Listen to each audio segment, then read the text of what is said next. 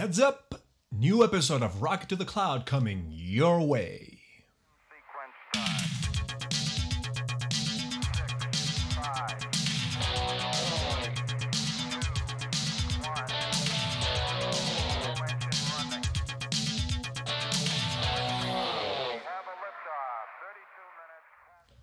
Welcome to another episode of Rocket to the Cloud, the show where we interview leaders and decision makers in all things software development and especially the cloud. Of course, this show is made possible by Booster, the open source initiative by the Agile Monkeys with a mission to disrupt the cloud industry and redefine developer experience, multiplying joy and productivity by ten.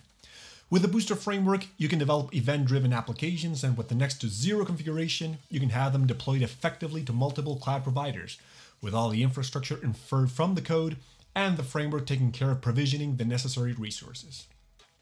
Because it's an open source project, all contributions are welcome. You'll find a link to Booster's GitHub in the description and also on its website, w w w dot booster dot cloud. Our guest on this episode is a familiar face in the cloud and data world. You probably might have seen him on many a YouTube video talking about BigQuery and other Google products. And as of late, teaching the world how to do cool things with Snowflake. I'm talking about Felipe Hoffa. He's a data cloud advocate at Snowflake and an expert on all things data and the cloud. Let's see what he had to tell us. Hey, Felipe, welcome to the show. Welcome to Rocket to the Cloud. It's an absolute honor to have you as our guest on this episode. Thank you very much, Mario. It's also a great honor for me to be here, fellow Chilean. Yes, yes, and people at home, you probably don't know this, but uh, we're, we're both from Chile, but we also went to the same school. Okay, so so Felipe, you work at Snowflake, but um, you also worked for a long time at Google. Almost ten years ago, you started working at Google, where you became a developer advocate for all things cloud and big data. You worked a lot with BigQuery. And uh, just last year, if I'm not mistaken, that's when you joined Snowflake, which is also like a big player in, uh, in you know, in the whole data space, the whole data world. Um, so ten years ago, like a decade in tech, that feels like like a century. In this decade, what would you say have been the biggest changes in tech, but specific to the data world? Yeah, oh, that's a long, yeah, a, a decade is a really long time. Uh, as you say, ten years ago, I was living in Chile, and suddenly I jumped to this universe in Silicon Valley. I started at Google as a software engineer, and then two years later, I became a developer advocate for BigQuery. And then eight years later, ten years, uh, I decided to change, to move to Snowflake, a company that did not exist ten years ago. Um, BigQuery wasn't even the map ten years ago. It had been announced, but it was just starting. And I would say, like, the biggest change is, for me, is the culture of different companies that are willing to move to the cloud. Like, uh, if you would go up to a bank ten years ago, eight years ago, and tell them to move all of their data to the cloud, they would say, impossible. Cultural reasons, legal reasons, uh, compliance. Yeah. But things have moved a lot, and now that's where the conversations start. It seems like uh, there's there's not this mistrust. Well, there still is. You know, a lot of companies, when you ask them, oh, no, we don't want to use A W S because Amazon, you know, they're going to have access to our data, and, you know, they get suspicious around those sorts of things.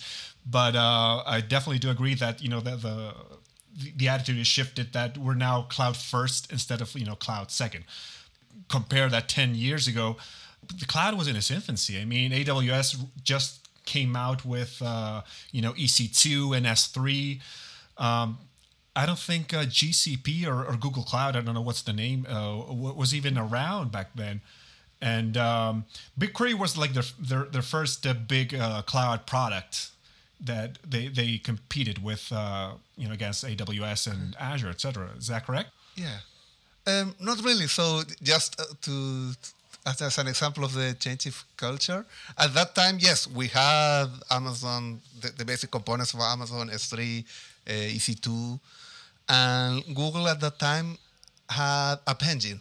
And I stopped using Amazon like twelve years ago to build my apps on App Engine. I learned Python to do so.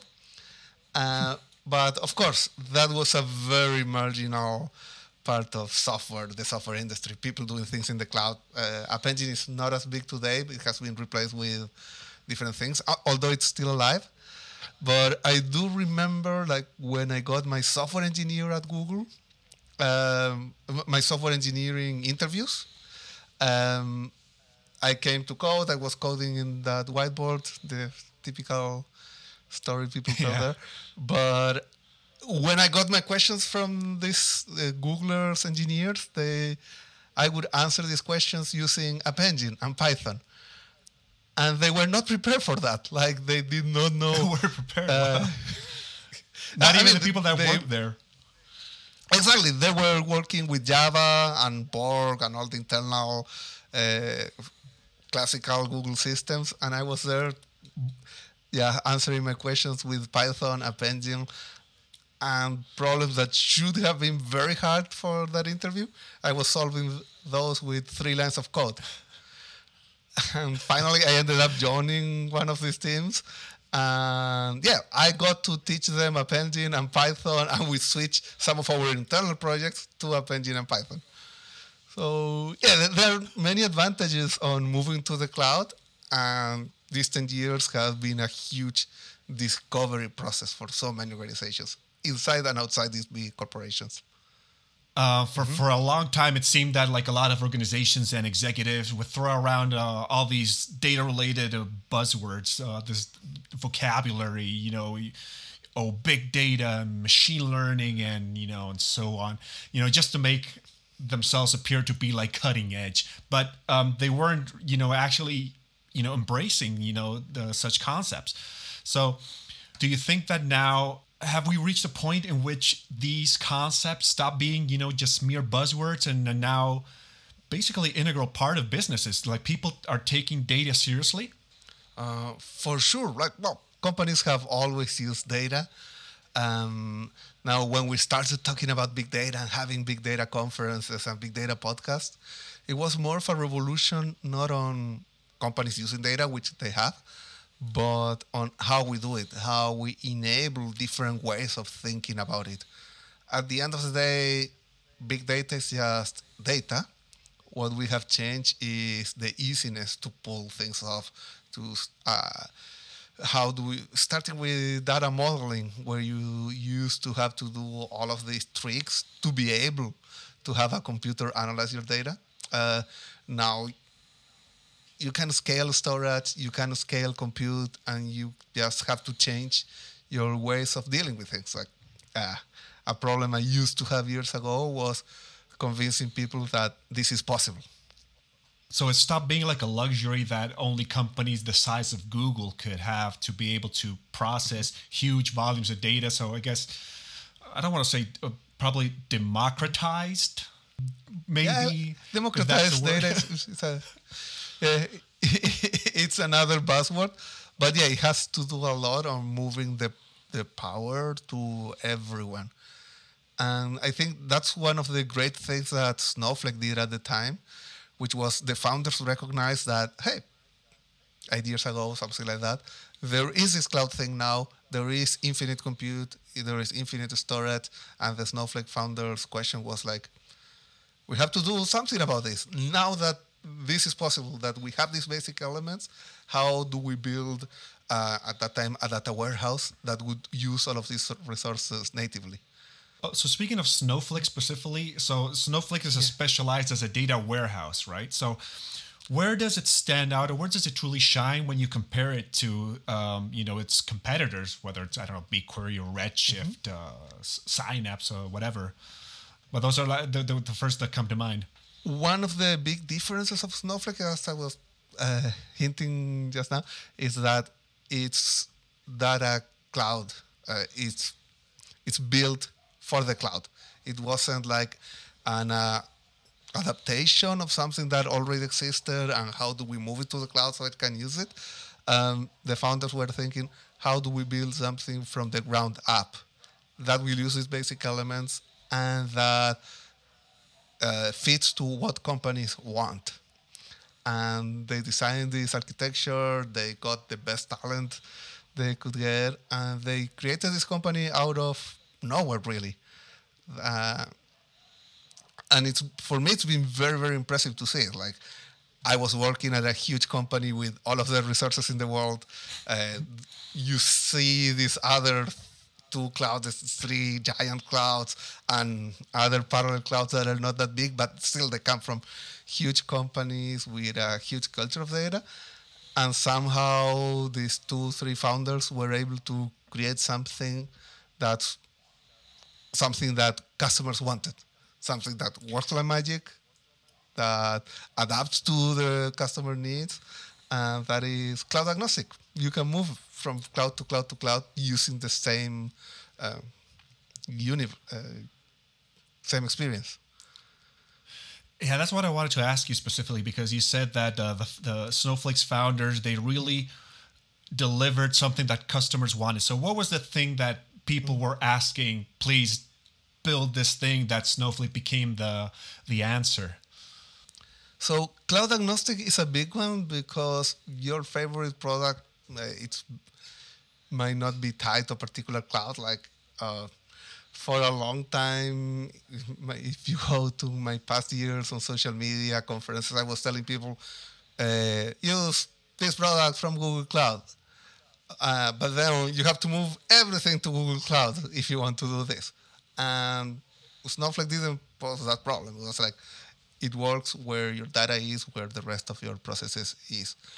But it's not only uh, th- that variable, but there's so much in the developer experience, in the data engineer experience, in the security and governance experience that fits what customers were demanding, like how the whole package was built around customer demand, instead of trying to adapt what customers want to, well, we built this, so now figure out how to move your deal with it. To, yeah. uh, exactly.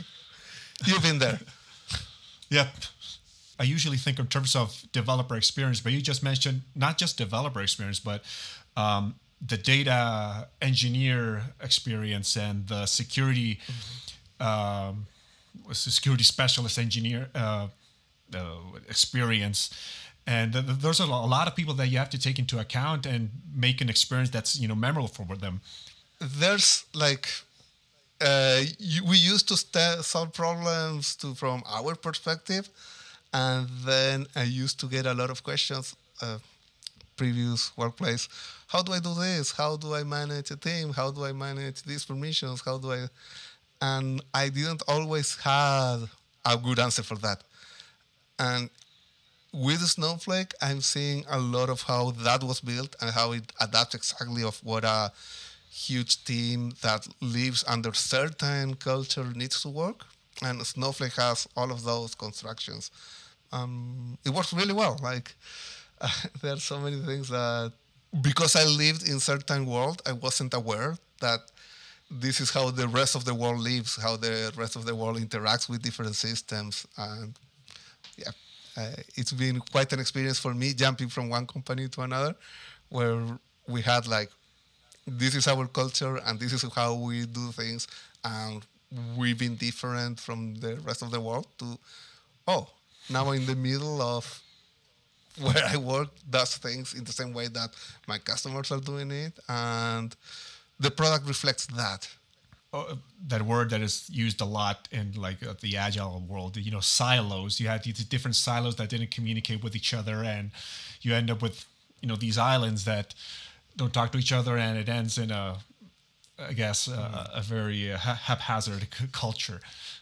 Yeah, that's one word that we love at Snowflake, which is data silos and how to prevent them, how to have one source of truth where everyone gets to collaborate and work together and eliminate all of these different silos that, at the end of the day, prevent people from getting what they want, to prevent them from trusting the data that they're working with, or prevent them from even sharing it because it's not sub- outside a well-governed place. It's maybe not safe to handle. Snowflake has solved a lot of problems, but I'm guessing that, you know, there's still uh, some problems out there in, in mm-hmm. data that there's still not a satisfactory solution yet. Do you know which uh, which problems um, are these? And uh... so, if I have to think about things uh, without uh, an easy solution so far, um, I would get out of the specific products or features, but data literacy. How do we help people understand? Wow. Yes.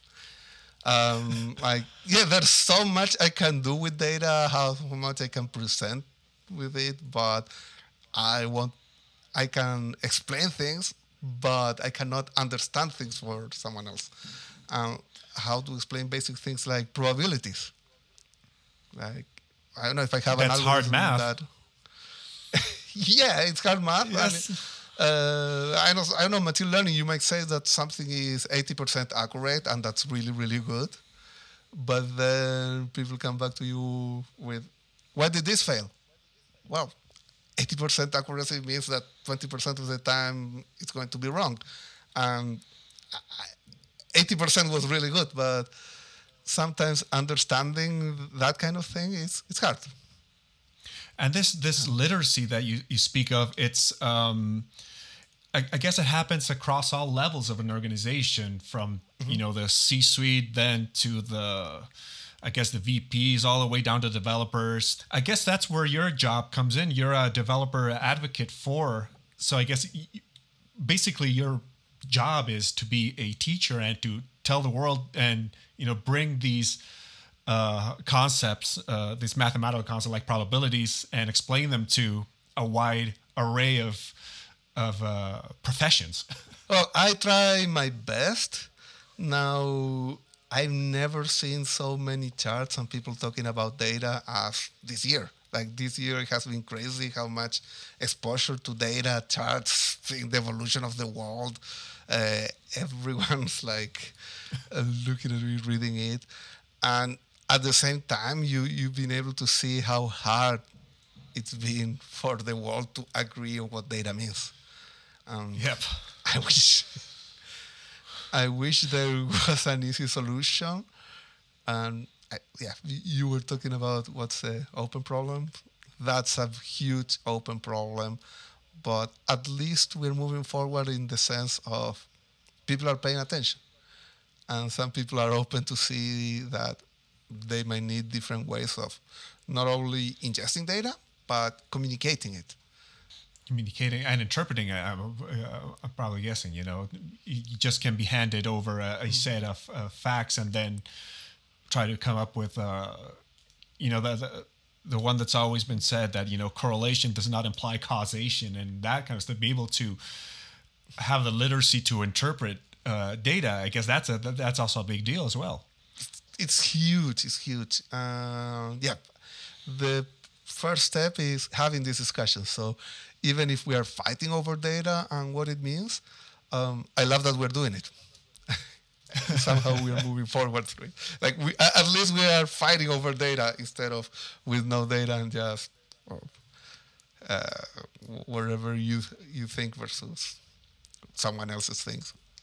Getting back to Snowflake, and Snowflake, it's it's uh it's a data warehouse, but it's also like a platform. So I'm guessing that it's not just some place where you just dump your data, and it probably has uh, more components. So, which of the of the different uh, components or uh, or features um, that make up uh, the Snowflake platform are you the one that excites you the most, the one that you like to show and tell people about? Yeah. So yeah. Um, Just to make a, a note here between is Snowflake a data warehouse? That was the first problem we, as a company, we wanted to solve. Is how do we become uh, the data warehouse of choice? But as a company, as a product, we've grown from the data warehouse concept to the data cloud. And when we talk data. about data wow. cloud, we talk much more than uh, this is where you store and analyze your data. But this is also where you share your data. This is where you do your data science. This is where uh, your teams, the different parts of your organization meet to talk about data, and not only within your organization, but across organizations, across teams in your company, with other companies ingesting data from, uh, like instead of making copies of data across corporations, is how we can have one place where corporation A shares data with corporation B without making copies. And that's really powerful. So when you ask me about things that excite me, first, uh, when I decided to move to Snowflake as a to, to become a Snowflake employee, the data marketplace was one of the most exciting things. And I've been putting together some videos and examples with data from FourSquare, from different providers, that it's really, really amazing that now I have access to it. Like, I grew up using FourSquare yeah. uh, years ago. Were you a mayor of some place? Uh, yeah, I got to be the mayor of a couple uh, scuba diving spots. But the thing is, I, I always uh, thought about what would I do if I had access to this data. And the thing is, um, Foursquare as an app might not be so popular today as it was before, but as a company, they built a great repository of data. And they're capturing data not only from the app, but from different places. And now, through Snowflake, I have access to that data in real time. When they update it, uh, I see a new data set, and that enables me to do analysis that, for me, are a lot of fun. But in the bigger picture, the question is, how can other companies use this data to drive their business and their business decisions? So that's really exciting. So yeah, I wanted to list the data marketplace that I find really exciting. Um, now the ability to have external functions is really exciting too. Um, how can I build systems outside Snowflake that I can incorporate into my uh, S Q L experience? So I'm analyzing data and I'm able to call external functions. For example, uh, I'm just playing with Facebook Prophet. That's a machine learning library to do forecasts. I have it in a Docker container. I made it, I have it running on Cloud Run from Google. And now I transformed that whole thing into one function inside S Q L. And hopefully I will blog soon about it, just to tell people like how cool it is to do this. That sounds exciting, because you're bridging, mm-hmm. you know, the, the, the, the, the whole data part with the serverless compute world. Yeah, yeah, I mean, it's it becomes a really seamless experience uh, navigating about this serverless world to, huh, I'm doing that analysis. And I'm enabling all of these use cases for the data analysts in my company um, with a serverless solution. You mentioned um, you mentioned Foursquare. So Foursquare, they probably have like uh-huh. a huge data set. And, you know, data warehouse, you talk about data cloud, other companies use data lake. You know, those concepts, they all imply that, you know, you need huge amounts of data uh, to work with. You know, large enterprises, big companies, you know, that's, uh, I guess, like, that's like the standard. But what if you're like a startup and you're just starting out? Do you think that companies shouldn't make an early investment in data collection for their organization? Yes and no. Depends on uh, what makes sense for your business. So instead of calling it data collect, a data collection offer, uh, effort, I would like to call it like, I would like to find out what are we doing with data? How are we making it useful? So instead of just collecting, collecting, collecting for the sake of it, is start thinking what kind of decisions or products you want to drive with this data. So instrumenting it's important, but then the most important part is figuring out how do you make this part of your business, what questions you want to answer. So if you're like small business and you started probably with like no code solution, you're doing everything, you know, with Google Sheets or Excel, you know, is that good enough to start with, you know, gathering all your data and then looking for ways to interpret it and make data-driven decisions? Yeah, I love spreadsheets, but you do have to be careful with them. And it's not only a problem of uh, how much data a spreadsheet can fit. Um, let's say, for example, you have a mailing list for all of your customers. Where do you store that mailing list? A spreadsheet might work fine, but that then what happens when you start making copies of that spreadsheet, when you need to work around privacy regulations, uh, email addresses, oh. names, uh, customers that ask, uh, there is a life cycle to this data. There are customers that might ask to be removed. And suddenly having the same spreadsheet with one hundred copies and no master copy, uh, then you're in trouble. And now you're in a le- legal trouble because yeah. uh, we have very basic regulations about how we handle that kind of data. So having it in one governed place that with one source of truth that everyone can use, that's uh, a, a great way to get started. Yes, not don't think about big data, but think about how we work with data. So also related, um, do you think that some there are some architecture patterns in software development that lend themselves better to, you know, to be part of data-driven organizations? I'm thinking, for example, like event sourcing, in which You you model, you know, your systems around events, basically store every event in time. Uh, and that leads to a huge amount of, of, of data collection that could be used later in analytics for free. So when you say event sourcing, the first thing that comes to mind is that famous LinkedIn blog post that ended up becoming Kafka, um, which is pretty cool. And I like the... I, I like the idea of these architectures where that are append only. Like you are never modifying the past data, but just adding them. Now, it does become more complex to analyze it. Um, again, the question is what problem you're solving for what industry, and uh, append-only data starts having problems when now you have to add questions to how how do we delete data? And if yeah. you are doing event sourcing and you have a request for deletion. Uh, yeah, G- GDPR. That's the...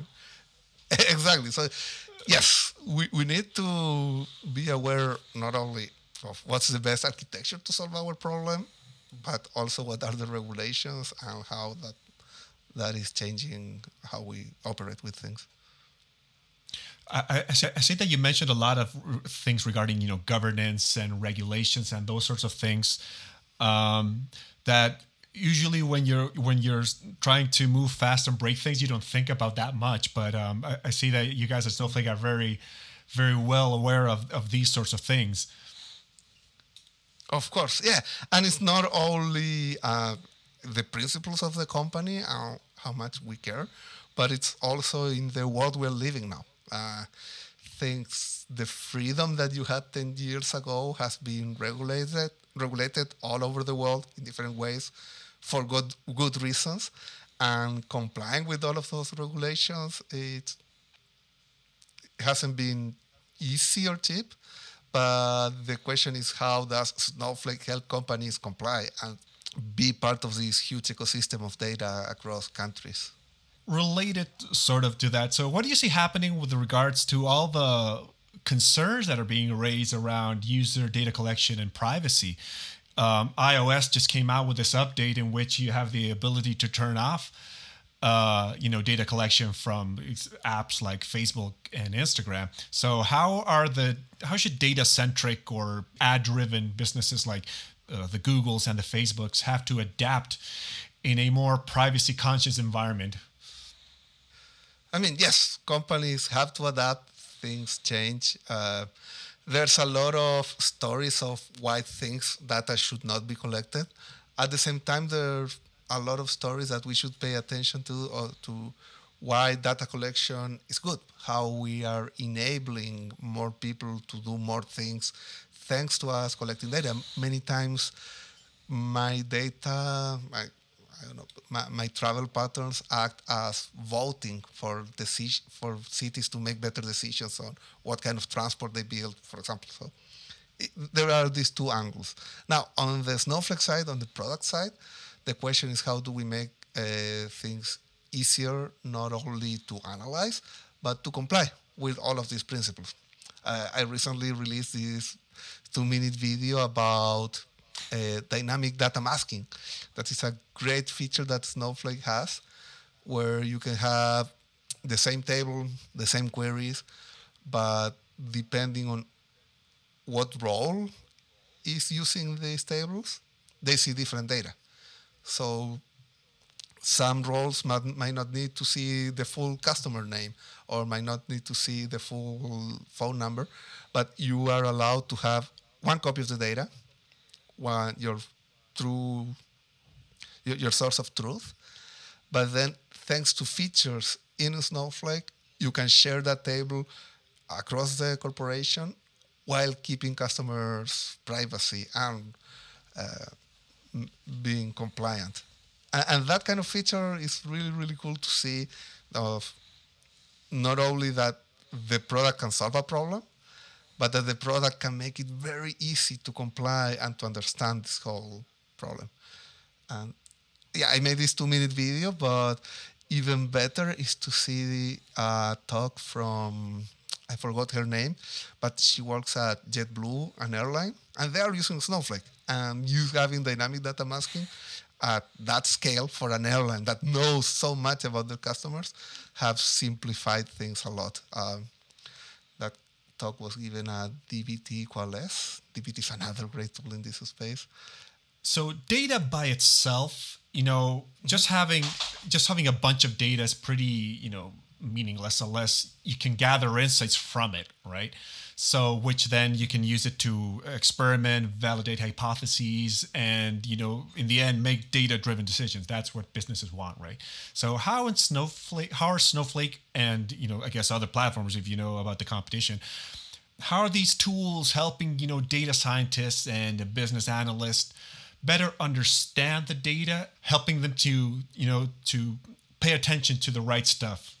Um, I would say first, uh, data scientists, data analysts, business people, they all want to know if they have access to the truth.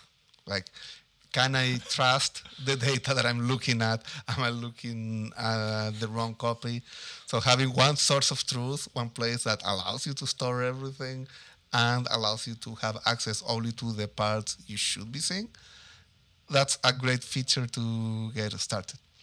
Then people have different skills and different ways of analyzing data. Um, so I love S Q L, um, but other people might want to use Python.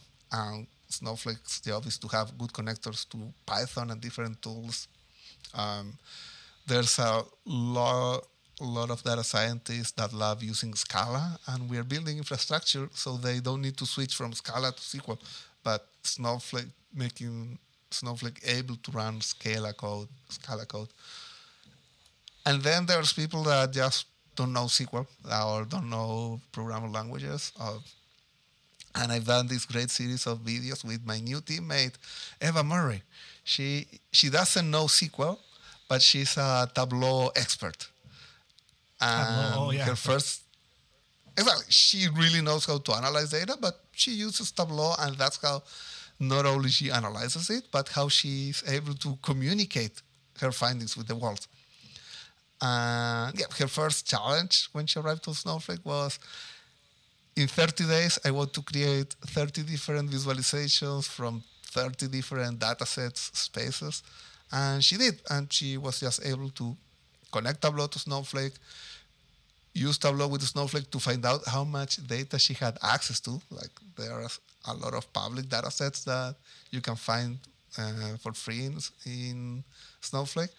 And she just created a great array of visualizations uh, on different domain spaces without writing one line of S Q L. And for me, that's the power that we, the, the kind of thing that we want to enable. That that that's uh, um, a huge thing with regards to the experience. So I want to I want to ask you now, with regards to the, you know, developer or B A or data scientist experience, which are the things that are, you know, currently, you know, great, and which ones are the ones that can still be improved? Because yeah, it's such an open question. So let me talk first as a developer doing Please. analysis and trying to work with Snowflake. Um, something that for me works great and love is Stack Overflow. Like having a community of people helping each other and working around like I love going there, answering questions, and learning from what others are doing too. And many times I learn new tricks from other people's answers. How could things go better in that world? Um, Stack Overflow at the same time becomes data for me. Uh, I can see what questions are more fre- frequent, what problems keep happening, and I can bring that data back to the team to ask them, hey, how about we improve this? How about we have a better error message here? And that's, I love how we can not only help each other and be there for each other, but also use this data to improve the product. You're using uh, Stack Overflow as your gold mine for different uh, uh, issues and uh, feature requests. sort exactly, sort of, yeah. yeah. Exactly. That's where I see, for example, that people, more and more people are using Python and uh, Snowflake together. And I see like, oh, maybe there's friction on this connection. Uh, how do we make it easier? How do we, uh, sometimes it's just about giving a better error message to solve that particular problem that keeps happening. So you, you just mentioned that uh, you did a series of videos uh, with, uh, what was her name, uh, Eva Murray, right? Is that correct? Yes. Yes, try yeah, my and, data uh, on Twitter. Yeah, and, and, and she's Tableau. She is she she doesn't come from uh, software development. You know, I see that you guys are bridging the gap that sometimes is found mm-hmm. between you know software engineers and business analysts, the B As, who might not necessarily have a background in computer science or software development. So, are you guys trying to support more of these tools that are, I guess, closer to them, like Tableau or Power B I, or instead, or do you want to find like a middle ground in which they also attempt to code? Uh, what's the, the, the wh- where do you meet them halfway? Yeah, I mean, uh, it's important for us to meet people where they are. And uh, Eva loves Tableau, but we also have other great partners in this area. Um, I just ThoughtSpot is another great company which does visualizations. Um, at the end of the day, you want to enable more people to have access to data, to have access to the visualizations, and to share their insights, even if they don't write code. And sometimes, even if you write code, uh, you can become way more productive with one of these tools than just writing S Q L queries. At the same time, for people that love S Q L, uh, we are creating this great experience we call uh, the new web U I for Snowflake. We call it SnowSight, and it allows you to, as you're writing S Q L queries, visualize the results, uh, look at any table that you got as a result, and see some statistics about that data. So, so yeah, we are both working in both spaces. How do we enable people with zero S Q L experience, or even with a lot of S Q L experience that want to use uh, easy-to-use tools, and people that are writing S Q L, uh, how do we give them? How do we give them the best experience? And there's a whole other universe of people with Python that work with R, that work with Scala. They are also really important for us. Yeah, they're all invited to the party. Well, I think I think that's great. You know. And it's part of what you mentioned uh, earlier regarding, you know, these uh, data silos that we're now trying to bring them together, right? Exactly. How do you bring everyone together instead of just having copies of data that escape uh, even, even the data lifecycle requirements that now you should be having in your company? But instead, let's make it easy for everyone to have one place, one source of truth, uh, one place where we can all collaborate regardless of our favorite tools. So, so Snowflake has um, uh, as parts of its platform that are oriented toward the whole the whole machine learning and A I space, right? Mm-hmm. Yes. I mean, uh, one of the basic elements you need for machine learning is data. That's where things start. Yeah. There's like a lot of stuff regarding, you know, algorithms. So I, I wanted to ask you, for example, that, you know, there's been controversy um, I've seen in, you know, in the machine learning space regards to, you know, biases that have that have seeped into the algorithms and in the data regarding to like race and gender, those sorts of things, which uh, those are pretty sensitive issues. So what can, you know, data scientists and platforms like Snowflake, uh, are they addressing these sorts of b- biases? uh, that can sometimes be found? I would say that, I mean, these problems are huge. They are in our society. We need to be aware of them. But I would first call them way bigger than machine learning or A I or database. Um, if anything, sometimes with data, we can help make them more transparent. But your, again, your team, your organization, your company, your country, uh, the regulations need to be aware that in the world there is unfairness and that it should be rooted out. So instead of starting, how does this algorithm prevent um, discrimination? Uh, the bigger question is, how is your company's principles and culture organized about, around that?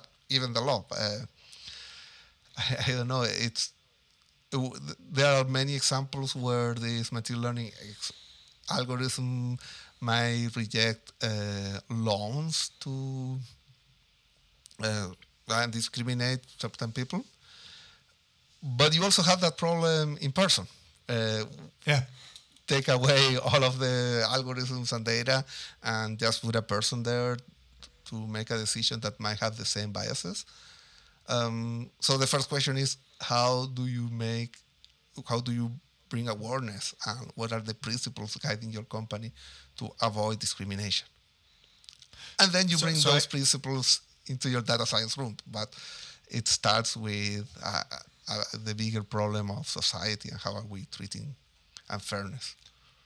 So I guess like the uh, the the question is um, is is the data a reflection of what and who we are as a society?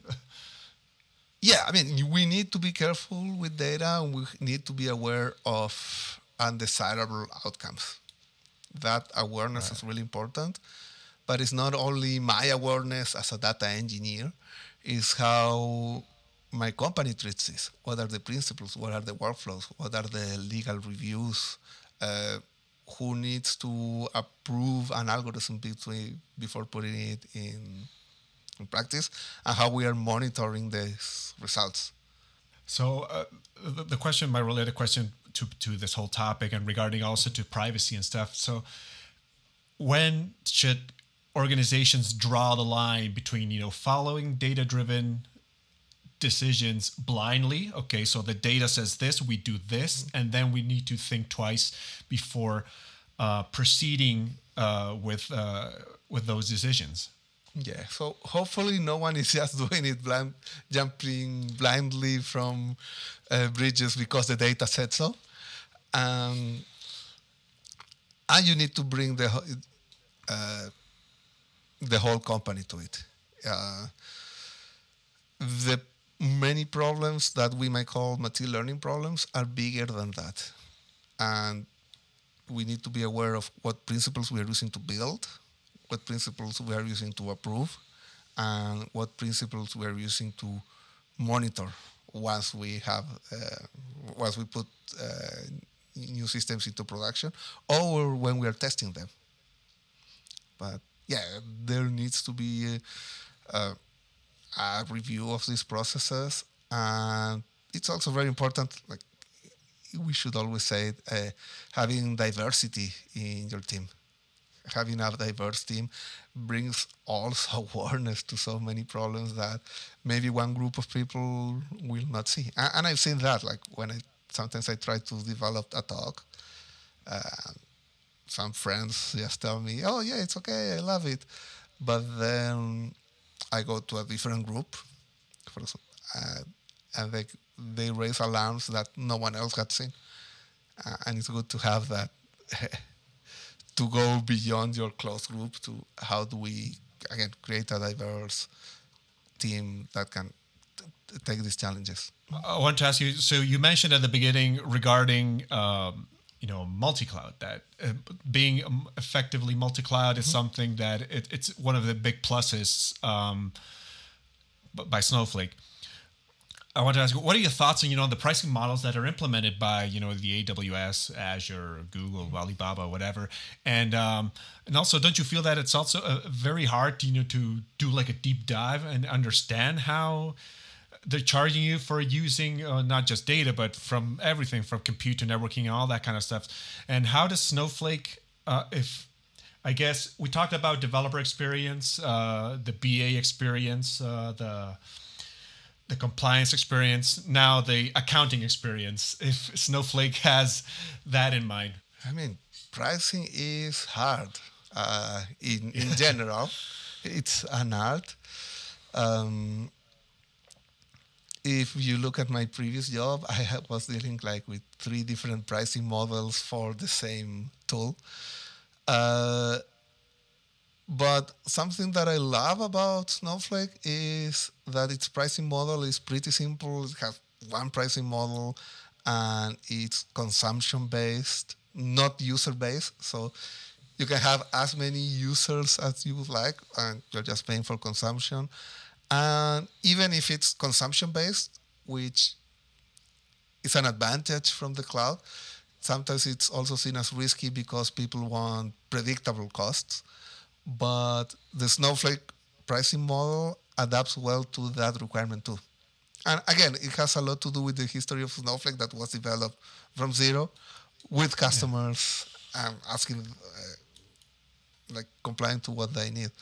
And with the Snowflake, the, the basic element of compute you're paying for is the warehouse. And you get to size right. it.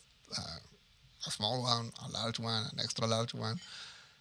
And then when people are using it, you are paying for that. Uh, the moment your users are not using it, it auto turns off. So you have a um, a constraint of how much you could be end up paying for it, because that's how much infrastructure you decided to have. But at the same time, if no one is using it, it's no one is using it. And the consumption model starts works in a way where, yeah, you pay more if you use it more, or if you want to bring even more people and workloads and use cases, or if it's the end of the month, you can also opt for to, to just uh, elastically have a larger infrastructure. Okay, so my final question now uh, before we end this interview. So I want to ask you, which direction would you like to see all the data-related platforms, not just Snowflake, but I guess, you know, the entire ecosystem?